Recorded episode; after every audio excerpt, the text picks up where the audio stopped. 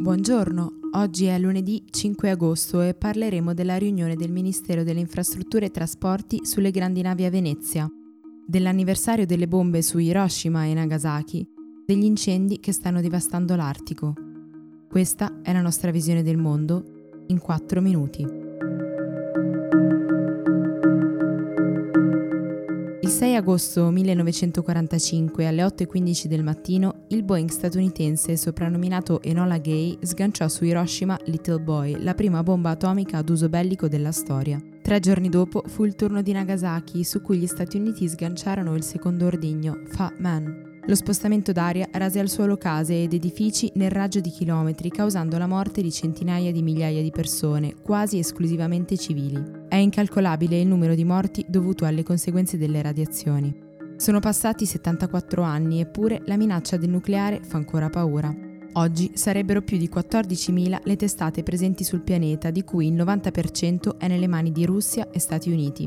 Il trattato di non proliferazione nucleare del 1970 permette a queste due nazioni, più Francia, Regno Unito e Cina, di possedere un arsenale, ma non sono le uniche. India e Pakistan non hanno mai aderito in virtù della loro storica rivalità, mentre la Corea del Nord ne è uscita nel 2003 e si sospetta ne stia producendo. Anche Israele non ha mai firmato e si stima che ne possieda a decine. L'uscita degli Stati Uniti dall'accordo con l'Iran, inoltre, ha spinto il paese medio orientale ad aumentare i giacimenti di uranio arricchito, indispensabile per la produzione di armi nucleari. Prevista per domani la prima riunione convocata da questo governo per individuare un percorso alternativo al canale della Giudecca per il passaggio delle grandi navi a Venezia. Oltre alle istituzioni, tra cui il MIT ovviamente, ci saranno le compagnie croceristiche e le società che gestiscono l'attracco.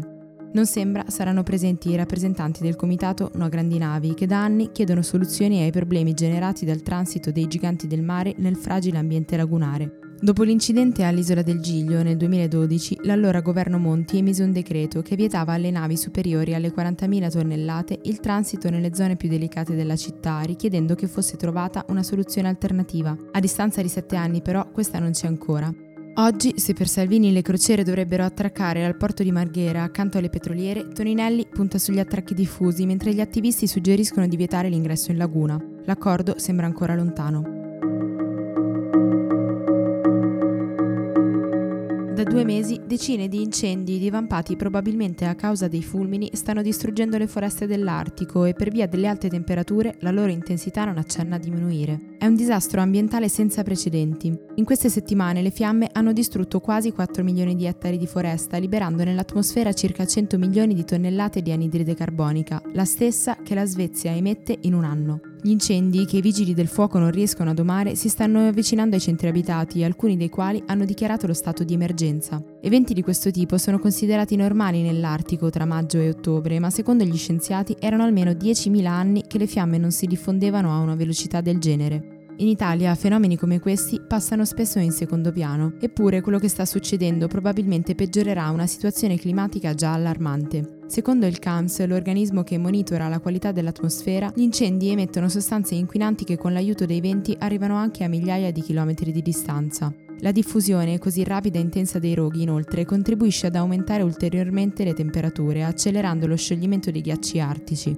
Crescono quindi le possibilità di nuovi e peggiori disastri ambientali. Quello che sta accadendo è la dimostrazione che il riscaldamento globale può innescare rapidamente un circolo vizioso incontrollabile che va ben oltre le conseguenze immediate e che mette in pericolo la vita di tutti. Per oggi è tutto. Da Antonella Serrecchia e Rosa Uliassi, a domani.